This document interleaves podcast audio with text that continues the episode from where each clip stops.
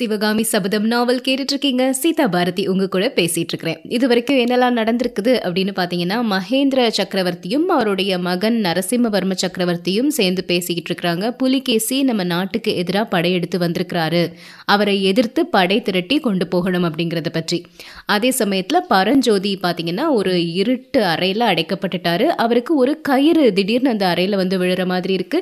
யாரோ நமக்கு உதவி செய்கிறாங்க அப்படின்னு சொல்லிட்டு அந்த கயிறை பிடிச்சு அவர் மேலே வர்றாரு.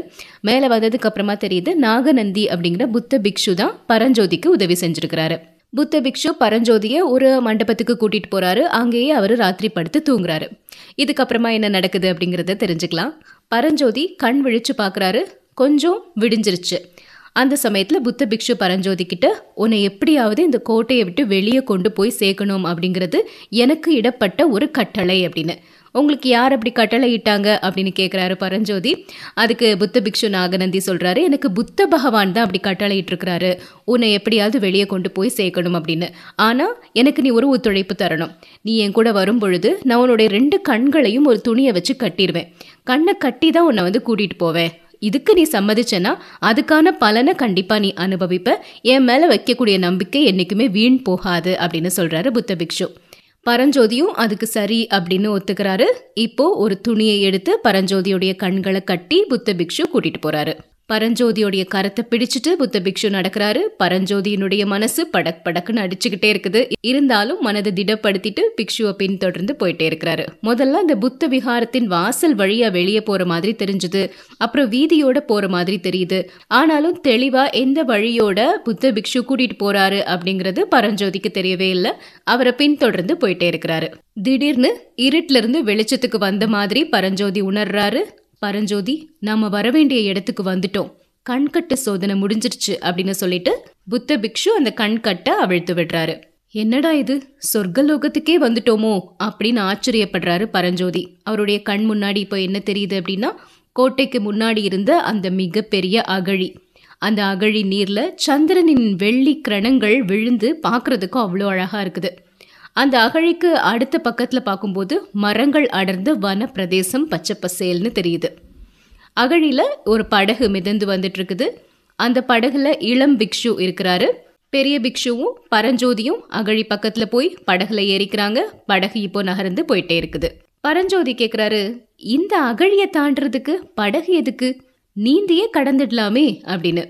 புத்த பிக்ஷு பதில் சொல்கிறாரு நீந்த தெரிஞ்சவங்க நீந்திடலாம் அப்படின்னு. அப்படின்னா இந்த அகழியினால கோட்டை பாதுகாப்புக்கு என்ன பிரயோஜனம்? எதிரிகள் வந்தாங்கன்னா சுலபமா நீந்தி போயிட மாட்டாங்களா?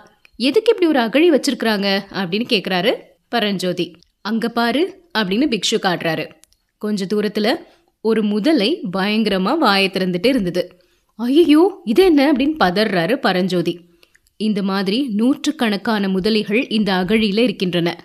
சாதாரண காலத்துல அங்கங்கே இரும்பு கூண்டுகள்ல அடைச்சு வச்சிருப்பாங்க. யுத்த காலங்களில் திறந்து விட்டுருவாங்க. நேற்று இரவு திறந்துட்டாங்க எல்லாத்தையுமே அப்படின்னு சொல்கிறாரு பிக்ஷு. அப்படின்னா யுத்தம் வர்றது நிஜந்தானா சுவாமி? அப்படின்னு கேட்குறாரு பரஞ்சோதி. அப்புறம் எதுக்காக இவ்வளோ அமர்க்களமெல்லாம் நடந்துட்டுருக்குது? கண்டிப்பாக யுத்தம் வரப்போகுது அப்படிங்கிறாரு பிக்ஷு. பரஞ்சோதி மௌனமாக இருக்கிறாரு. படகு அந்த அகழியின் மறுபக்கத்தை வந்து அடைஞ்சிருச்சு. வானளாவிய நிறைய மரங்கள் எல்லாமே வளர்ந்து இருந்தது அப்படின்னு நம்ம பார்த்தோம் இல்லையா? அந்த மாதிரி ரொம்ப அதிகப்படியான மரங்கள்லாம் வளர்ந்திருந்த ஒரு காட்டுப்பகுதி மாதிரி இருந்த அடர்ந்த பிரதேசத்துக்கு மத்தியில் ஒரு சிற்ப வீடு இருந்தது. அந்த சிற்ப வீடு பார்க்கறதுக்கு ரொம்ப அழகாக இருந்தது. வீட்டை சுற்றி மரங்களுக்கு அடியில் பெரிய பெரிய கருங்கற்கள் எல்லாமே கிடந்துச்சு. அந்த கருங்கற்கள்ல தனித்தனியாகவும் ரெண்டு பேர் மூணு பேர் சேர்ந்தும் நிறைய இளம் சிற்பிகள் உட்கார்ந்து கையில கல்லுளியோட வேலை செஞ்சுட்டு இருந்தாங்க இளம் சிற்பிகள் அந்த கருங்கற்கள்ல கல்லுளியினால வேலை செய்யும் போது கல் கல் கல் அப்படிங்கிற சத்தம் கேட்டது. அந்த சத்தம் அப்புறம் இலைகள் அசையக்கூடிய சத்தம் பட்சிகளின் மதுர கானம் எல்லாமே சேர்ந்து கேட்குறவங்களுக்கு ஒரு நாத போதையவே உருவாக்குச்சு. இப்படிப்பட்ட ஒரு ஒலி எழுந்துட்டு இருந்த அந்த சமயத்துல அங்க இருந்த அந்த சிற்ப வீட்டுக்குள்ள இருந்து ஜல் ஜல் ஜல் அப்படிங்கிற சத்தம் வந்தது. இளம் சிற்பிகள் எல்லாருமே அந்த சத்தத்தை கேட்ட உடனே வேலையை நிறுத்திட்டு காது கொடுத்து கேட்க ஆரம்பிச்சாங்க. அவங்க முகங்கள் எல்லாமே ஒரே நேரத்துல அப்படியே மலர்ந்தன. என்ன காரணம்னா அந்த ஜல் ஜல்ங்கிற ஒலி அவங்க சிற்பியின் மகள் சிவகாமி தேவியின் பாத சலங்கையின் ஒலி அப்படிங்கிறது அவங்களுக்கு தெரியும். மூணு நாளா ஏதோ ஒரு காரணத்தினால சோகத்துல இருந்த சிவகாமி இன்னைக்கு சோகமெல்லாம் கலைஞ்சு திரும்பவும் நடனமாட வந்திருக்கிறாங்க அப்படிங்கறத தான் அந்த ஜல் ஜல் அப்படிங்கிற ஒலி உணர்த்தியது. கொஞ்ச நேரம் அந்த ஜல் ஜல்ங்கிற ஒலியை கேட்டுட்டு சிவகாமியின் முகத்தை பார்க்க முடியுமா அப்படின்னு ஊத்து ஊத்து பார்த்துட்டு இருந்த இளம் சிற்பிகள் எல்லாருமே இப்போ அவங்கவுங்க வேலையை செய்ய ஆரம்பிச்சிட்டாங்க. ஆயனரின் அந்த சிற்ப வீடு எப்படி இருக்குது? அந்த வீட்டுக்குள்ள போய் பார்க்கலாம். அதுக்கு முன்னாடி ஆயனர் எதுக்காக இப்படி ஒரு காட்டுக்குள்ள வந்து சிற்ப வீடை கட்டிட்டு இருக்கிறாரு? அவருடைய மகளோட எதுக்கு இங்க இருக்கிறாரு அப்படிங்கிற காரணத்தையும் நாம தெரிஞ்சுக்கணும் இல்லையா? அந்த காலத்துல மகேந்திரவர்மர் ஆட்சி செஞ்சிட்டு இருந்த காலத்துல தமிழ்நாட்டுல ஒரு கலை மறுமலர்ச்சி ஏற்பட்டிருந்தது. சைவ வைஷ்ணவ சமயங்கள் புத்துயிர் பெற்று தழைக்க ஆரம்பித்தன. அதே சமயத்துல ரொம்ப நாட்களாக வேரூன்றி இருந்த புத்த சமண சமயங்களும் சைவ வைஷ்ணவ சமயங்களுக்கு எதிராக போட்டி போட்டு அவங்க கலையையும் அவங்க மதத்தையும் வளர்க்கணும் அப்படின்னு ஆசைப்பட்டாங்க. சைவ வைஷ்ணவர்கள் சிவன் கோயில்களையும் பெருமாள் கோயில்களையும் நாடு முழுக்க ஸ்தாபிக்கணும்னு நினைச்சாங்க. புத்தர்கள் சமணர்கள் அவங்க எல்லா இடத்துலையும் புத்த விகாரங்களையும் சமண பள்ளிகளையும் நிறுவத் தொடங்கினாங்க. பாறைகளுக்கும் குன்றுகளுக்கும் கூட பெரிய போட்டி ஏற்பட்டது. ஒவ்வொரு மதத்தினரும் இது எங்க குன்று இது எங்க பாறை இதுல எங்க சமயத்தை சார்ந்த சிலைகளையும் சிற்பங்களையும் தான் உருவாக்குவோம் அப்படின்னு போட்டி போட ஆரம்பிச்சாங்க. அதே மாதிரி சிற்பிகள் சித்திரக்கலைஞர்களின் விஷயத்திலையும் பலமான போட்டி ஏற்பட்டிருந்தது. பெயர் பெற்ற சிற்பிகள் எல்லாரையுமே எங்களுக்கான சிற்பிகளாக நாங்கள் உருவாக்கிக்கணும் அப்படின்னு ஒவ்வொரு சமயத்தினரும் போட்டி போட ஆரம்பிச்சாங்க. பெயர் பெற்ற சிற்பிகள் கிட்ட சித்திரக்கலைஞர்கள் கிட்ட நாலு மதத்தினரும் வந்து மன்றாடி அழைச்சாங்க. அப்படி பலமான போட்டிக்கு ஆளாக இருந்தவங்களில் ஒருத்தர் தான் ஆயன சிற்பி. காஞ்சி நகரத்தில் பிறந்து வளர்ந்து கலை பயின்றவர் ஆயனர். சின்ன வயசுலேயே மகா சிற்பி அப்படின்னு பெயர் பெற்றுட்டாரு. அவருடைய புகழ் எல்லா இடத்துலையுமே பரவ ஆரம்பிச்சது. புகழ் வளர வளர அது அவருடைய வேலைக்கே கொஞ்சம் தடையா ஒரு பாதகமா உருவாக ஆரம்பிச்சது. மகேந்திர சக்கரவர்த்தியிலிருந்து சாதாரண மக்கள் வரைக்கும் அடிக்கடி ஆயன சிற்பியின் வீட்டுக்கு வந்து அவருடைய சிற்ப வேலைகளை பாராட்டிட்டே இருந்தாங்க. வந்தவங்க எல்லாரையும் உபசரிச்சு வரவேற்கிறதுலயே அவருடைய காலம் அதிகமா செலவழிஞ்சிட்டு இருந்தது. சைவ குலத்துல பிறந்த ஆயனர் இயற்கையாகவே சைவ மத பற்று கொண்டிருந்தாரு. அதோட பழம் தமிழ்நாட்டு சிற்ப வடிவங்கள்ல சிறந்த நடராஜ வடிவம் அவருடைய உள்ளத்தை வந்து ரொம்ப கவர்ந்திருந்தது. அதனால சிற்ப வேலைகள் பெரும்பாலும் சைவ மதத்தை தழுவியனவாகவே இருந்தன. ஆனால் புத்த பிக்ஷுக்கள் சமண முனிவர்கள் எல்லாருமே ஆயனரை எங்கள் சமயத்துக்கு வாங்க? அப்படின்னு ரொம்ப மன்றாடி கேட்டுட்டு இருந்தாங்க. அவரை எப்படியாவது அவங்களோட சமயத்தில் சேர்த்துக்கணும் அப்படிங்கிறதுக்கான இடைவிடாத முயற்சியையும் செஞ்சுட்டு இருந்தாங்க. இந்த தொல்லைகள்ல இருந்து விடுபடுறதுக்காக ஆயன சிற்பி ஒரு தீர்மானத்துக்கு வந்தார். அதாவது காஞ்சி நகரத்தை விட்டு எங்கேயாவது ஒரு நடு காட்டில் ஒரு அமைதியான இடத்துல வீடு அமைச்சு அங்கே இருக்கணும் அப்படிங்கிறது தான் அப்படி ஆயனர் தீர்மானம் செஞ்சதுக்கு இன்னொரு முக்கியமான காரணமும் இருந்தது. அந்த மகா சிற்பி சித்திர கலைகளை நன்று பயின்றதோடு மட்டும் இல்லாம பரத சாஸ்திரத்திலையும் கரை கண்டவரா இருந்தாரு. அவருக்கு ஒரே ஒரு மகள் சிவகாமி. குழந்தையா இருக்கும் போதே சிவகாமிக்கு நடனக்கலையை பயிற்றுவித்தாரு. அவளும் நடனக்கலையில ரொம்ப சிறந்தவளா வளர ஆரம்பிச்சா. அப்போ ஆயனரினுடைய மனசுல ஒரு பெரிய ஆசை உதயமாயிருச்சு. குழந்தை சிவகாமிக்கு பரதநாட்டிய கலையில பயிற்சி அளிக்கணும். அவள் நடனம் ஆட ஆட அந்த நடன தோற்றங்களை பார்த்து அதே மாதிரி ஜீவ கலையுள்ள நடன வடிவங்களை சிலைகளில் அமைக்கணும் அப்படின்னு ஆசைப்பட்டாரு. அது நாளுக்கு நாள் அந்த ஆசை வலுப்பெற்றுட்டே இருந்தது. நகரத்தை விட்டு எங்கேயாவது ஒரு தனியான பிரதேசத்துக்கு போனால் மட்டும்தான் இது எல்லாத்தையும் செய்ய முடியும் அப்படின்னு உணர்ந்தாரு. அவருடைய விருப்பத்தை மகேந்திர சக்கரவர்த்தி கிட்ட சொன்ன உடனே அவரும் அதுக்கு சம்மதிச்சாரு. அதனால இப்போ காஞ்சியிலிருந்து ஒரு காத தூரத்தில் இருக்கக்கூடிய அடர்ந்த வன பிரதேசத்துக்கு நடுவுல ஒரு வீடு கட்டி குழந்தை சிவகாமியோடவும் தன்னுடைய அக்காவோடவும் வாழ ஆரம்பிச்சாரு ஆயனர். அப்படி ஒரு ஏகாந்தமான பிரதேசத்துக்கு போனதுக்கு அப்புறமும் வெளி உலகம் அவரை அடியோட தனியா விட்டுடல. கலைஞர்கள் கலைகளில் பற்றுடையவர்கள் எல்லாருமே அந்த காட்டு வழியில் இருக்கக்கூடிய வீட்டுக்கு வந்து ஆயனரை அடிக்கடி பார்த்துட்டு போனாங்க. அப்படி பார்த்தவங்களில் ரொம்ப முக்கியமானவர் யார் அப்படின்னா மகேந்திர சக்கரவர்த்தி. மகேந்திர சக்கரவர்த்தி ஆயனருடைய வீட்டுக்கு அடிக்கடி வர்றதுக்கு இன்னொரு முக்கியமான காரணமும் இருந்துச்சுங்க. மகேந்திர சக்கரவர்த்தியும் மாமல்லரும் ஒரு நாள் கடல் மல்லை அதாவது மாமல்லபுரம் துறைமுகத்துக்கு போயிருக்கிறாங்க. அங்க கடற்கரை ஓரமா பறந்து கிடந்த குன்றுகள் பாறைகள் எல்லாத்தையுமே பார்க்குறாங்க அதெல்லாம் பார்த்த உடனே இவ்வளோ நிறைய குன்றுகளும் பாறைகளும் இருக்குதே இதுல நம்ம விதவிதமான சிற்ப வேலைப்பாடுகள் எல்லாம் செய்யலாமே அப்படின்னு யோசிக்கிறாங்க. அந்த விருப்பத்தை மகேந்திர சக்கரவர்த்தி ஆயனர்கிட்ட சொன்ன உடனே அவரும் சம்மதிக்கிறாரு. அதற்கான வேலைகள் எல்லாமே அங்க ஆரம்பமாகுது. அது பற்றி பேசுறதுக்காக மகேந்திரர் அடிக்கடி ஆயனரினுடைய வீட்டுக்கு வந்து போயிட்டு இருந்தாரு. அப்படி வரக்கூடிய சமயத்துல எல்லாமே ஆயனரின் அந்த நடன சிற்பங்களை பார்த்து பாராட்டினதோட மட்டும் இல்லாம மகேந்திர சக்கரவர்த்தி சிவகாமிய நடனமாட சொல்லியும் பார்த்து ரசிப்பாராம். சிவகாமி மங்கை பருவத்தை அடைந்து நடன கலையில ரொம்ப தேர்ச்சி அடைஞ்சதுக்கு அப்புறம் காஞ்சி ராஜ சபையில அவளுடைய நடன அரங்கேற்றத்தை நடத்தணும் அப்படின்னு சக்கரவர்த்தி நினைச்சாரு. அந்த அரங்கேற்றம் அப்படி நடந்துட்டு இருக்கும்போது தான் இடையில தடைப்பட்டு போயிருச்சு. அதெல்லாமே நம்ம இதுக்கு முன்னாடி பார்த்தோம் இல்லையா? இதுதான் ஆயனர் எப்படி அந்த காட்டுக்குள்ள வந்து வீடு கட்டி இருக்கிறாரு அப்படிங்கிறதுக்கான கதை. இப்போ ஆயனருடைய வீட்டுக்குள்ள போய் பார்க்கலாம். எவ்வளோ அழகா இருக்குது. என்னென்ன சிற்பங்கள் எல்லாம் உள்ள இருக்கு அப்படிங்கிறதையும் பார்த்து தெரிஞ்சுக்கலாம். வீட்டின் உட்புறம் பார்த்தோம் அப்படின்னா கண் கொள்ளா காட்சியா இருந்ததாங்க. வெளியே இருந்த தாழ்வாரத்தையும் முன் வாசல் படியையும் தாண்டி உள்ள போன உடனே நாலு பக்கத்துலயுமே அகன்ற கூடங்களும் நடுவுல பெரிய விசாலமான முற்றமாக அமைந்த ஒரு பெரிய மண்டபமும் தெரிஞ்சது. ஓரங்கள்ல சிற்ப வேலைப்பாடுகளோட இருந்த தூண்கள் இருந்தன. நாலு பக்கமும் சுவர் இருந்ததுன்னு பார்த்தோம் இல்லையா? அந்த சுவர்கள்ல விதவிதமான வர்ணங்கள்ல அழகழகான சித்திரங்கள் காணப்பட்டன.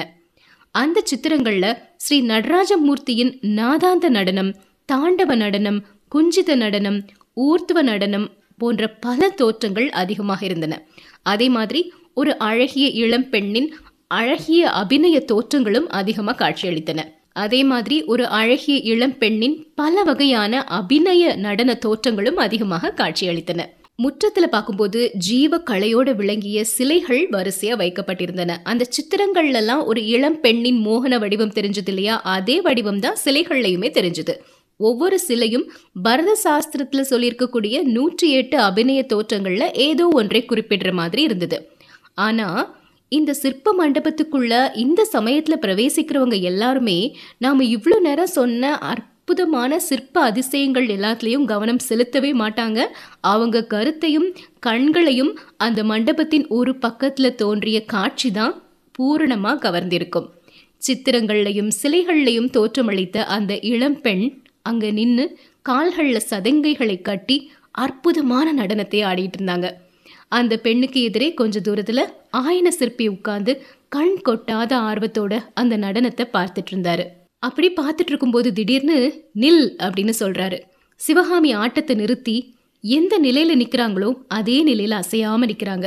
ஆயனர் கையில ஒரு கல்லொழியை எடுக்கிறாரு. அவர் பக்கத்துல ஏறக்குறைய வேலை பரிபூர்ணமான ஒரு சிலை இருந்தது. அந்த சிலையின் கண் புருவத்துக்கு பக்கத்துல ஆயனர் கல் உளிய வச்சு லேசா தட்டுறாரு. திரும்பவும் சிவகாமியை நிமிந்து பார்த்து கொஞ்சம் இருமா? அப்படின்னு சொல்லி அந்த சிலையின் புருவங்கள்ல கொஞ்சம் வேலைகளை செய்கிறாரு அதுக்கப்புறம் போதும்மா இங்க வந்து உட்காரு அப்படின்னு கூப்பிடுறாரு. சிவகாமி ஆயனர் பக்கத்துல போய் உட்காடுறாங்க அவங்க முகத்துல முத்து முத்தா துளிர்த்திருந்த அந்த வேர்வைய ஆயனர் தன்னுடைய அங்க வஸ்திரத்தினால தொடச்சு விட்டுட்டு அம்மா சிவகாமி பரத சாஸ்திரத்தை எழுதினாரே அந்த மகா முனிவர் அவர் இப்போ இருந்திருந்தா உன்கிட்ட வந்து உன்னுடைய அபிநய கலையின் நுட்பங்களெல்லாம் கற்றுக்க வேண்டியிருக்கும். கண் பார்வையிலையும் புருவத்திலையும் என்னென்ன அற்புதமான பாவங்களை எல்லாம் நீ கொண்டு வர்ற? நடன கலைக்காகவே பிறந்தவனி அப்படின்னு பாராட்டுறாரு. போதும்பா எனக்கு எதுவுமே பிடிக்கல அப்படின்னு அலுப்பான குரலோட சொல்றாங்க சிவகாமி. ஏமா ஏன் அப்படி சொல்ற? அப்பா மேல ஏதாவது கோவமா? அப்படின்னு கேக்குறாரு ஆயனர். உங்க மேல கோவம் இல்லப்பா. அந்த பரத சாஸ்திரத்தை எழுதினாரே அந்த முனிவர் மேலே தான் கோவம். எதுக்காக இந்த கலையை கற்றுக்கிட்டோன்னு இருக்குது அப்படின்னு சொல்லி பெருமூச்சு விடுறாங்க சிவகாமி.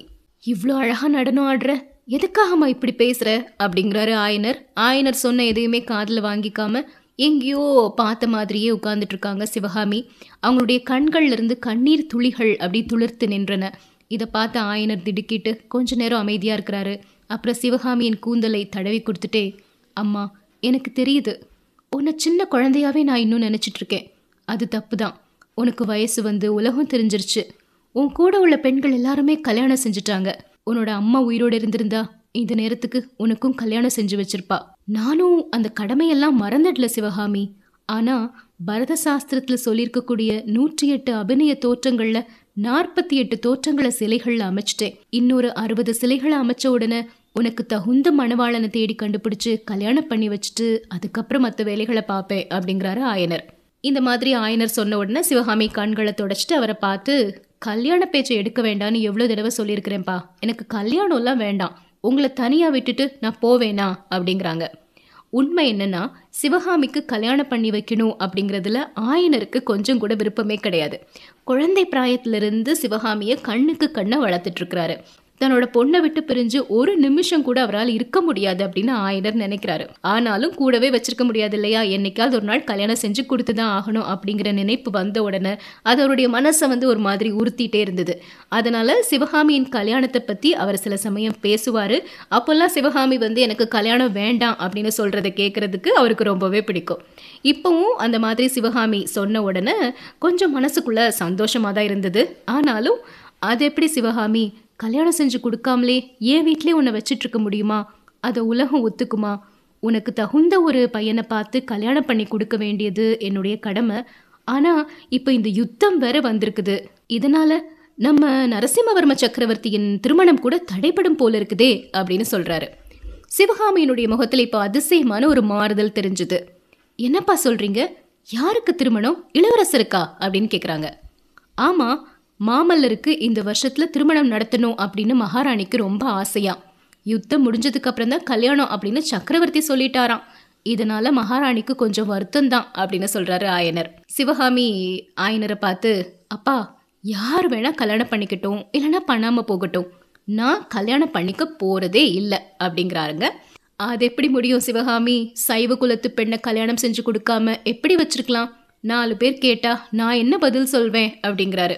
அப்பா நீங்கள் இப்படி கவலைப்பட்டீங்கன்னா நான் சைவ மதத்தை விட்டு புத்த மதத்தில் சேர்ந்து புத்த பிக்ஷுனி ஆகிடுறேன். அப்போ உங்களை யாரும் கேள்வி கேட்க முடியாது அப்படின்னு சொல்கிறாங்க சிவகாமி. இப்படி அவங்க பேசிகிட்டு இருக்கக்கூடிய சமயத்தில் வாசல் பக்கத்தில் புத்தம் சரணம் கச்சாமி அப்படிங்கிற ஒரு குரல் கேட்குது ரெண்டு பேரும் திரும்பி பார்க்குறாங்க வாசல் படிக்கு பக்கத்தில் புத்த பிக்ஷு நாகநந்தி அவர்களும் அவருக்கு பின்னாடி பரஞ்சோதியும் நின்றுட்டுருக்குறாங்க அவங்க எதுக்காக அங்கே வந்திருக்கிறாங்க? இதுக்கப்புறம் என்ன நடக்க போகுது? தெரிஞ்சுக்கலாம்.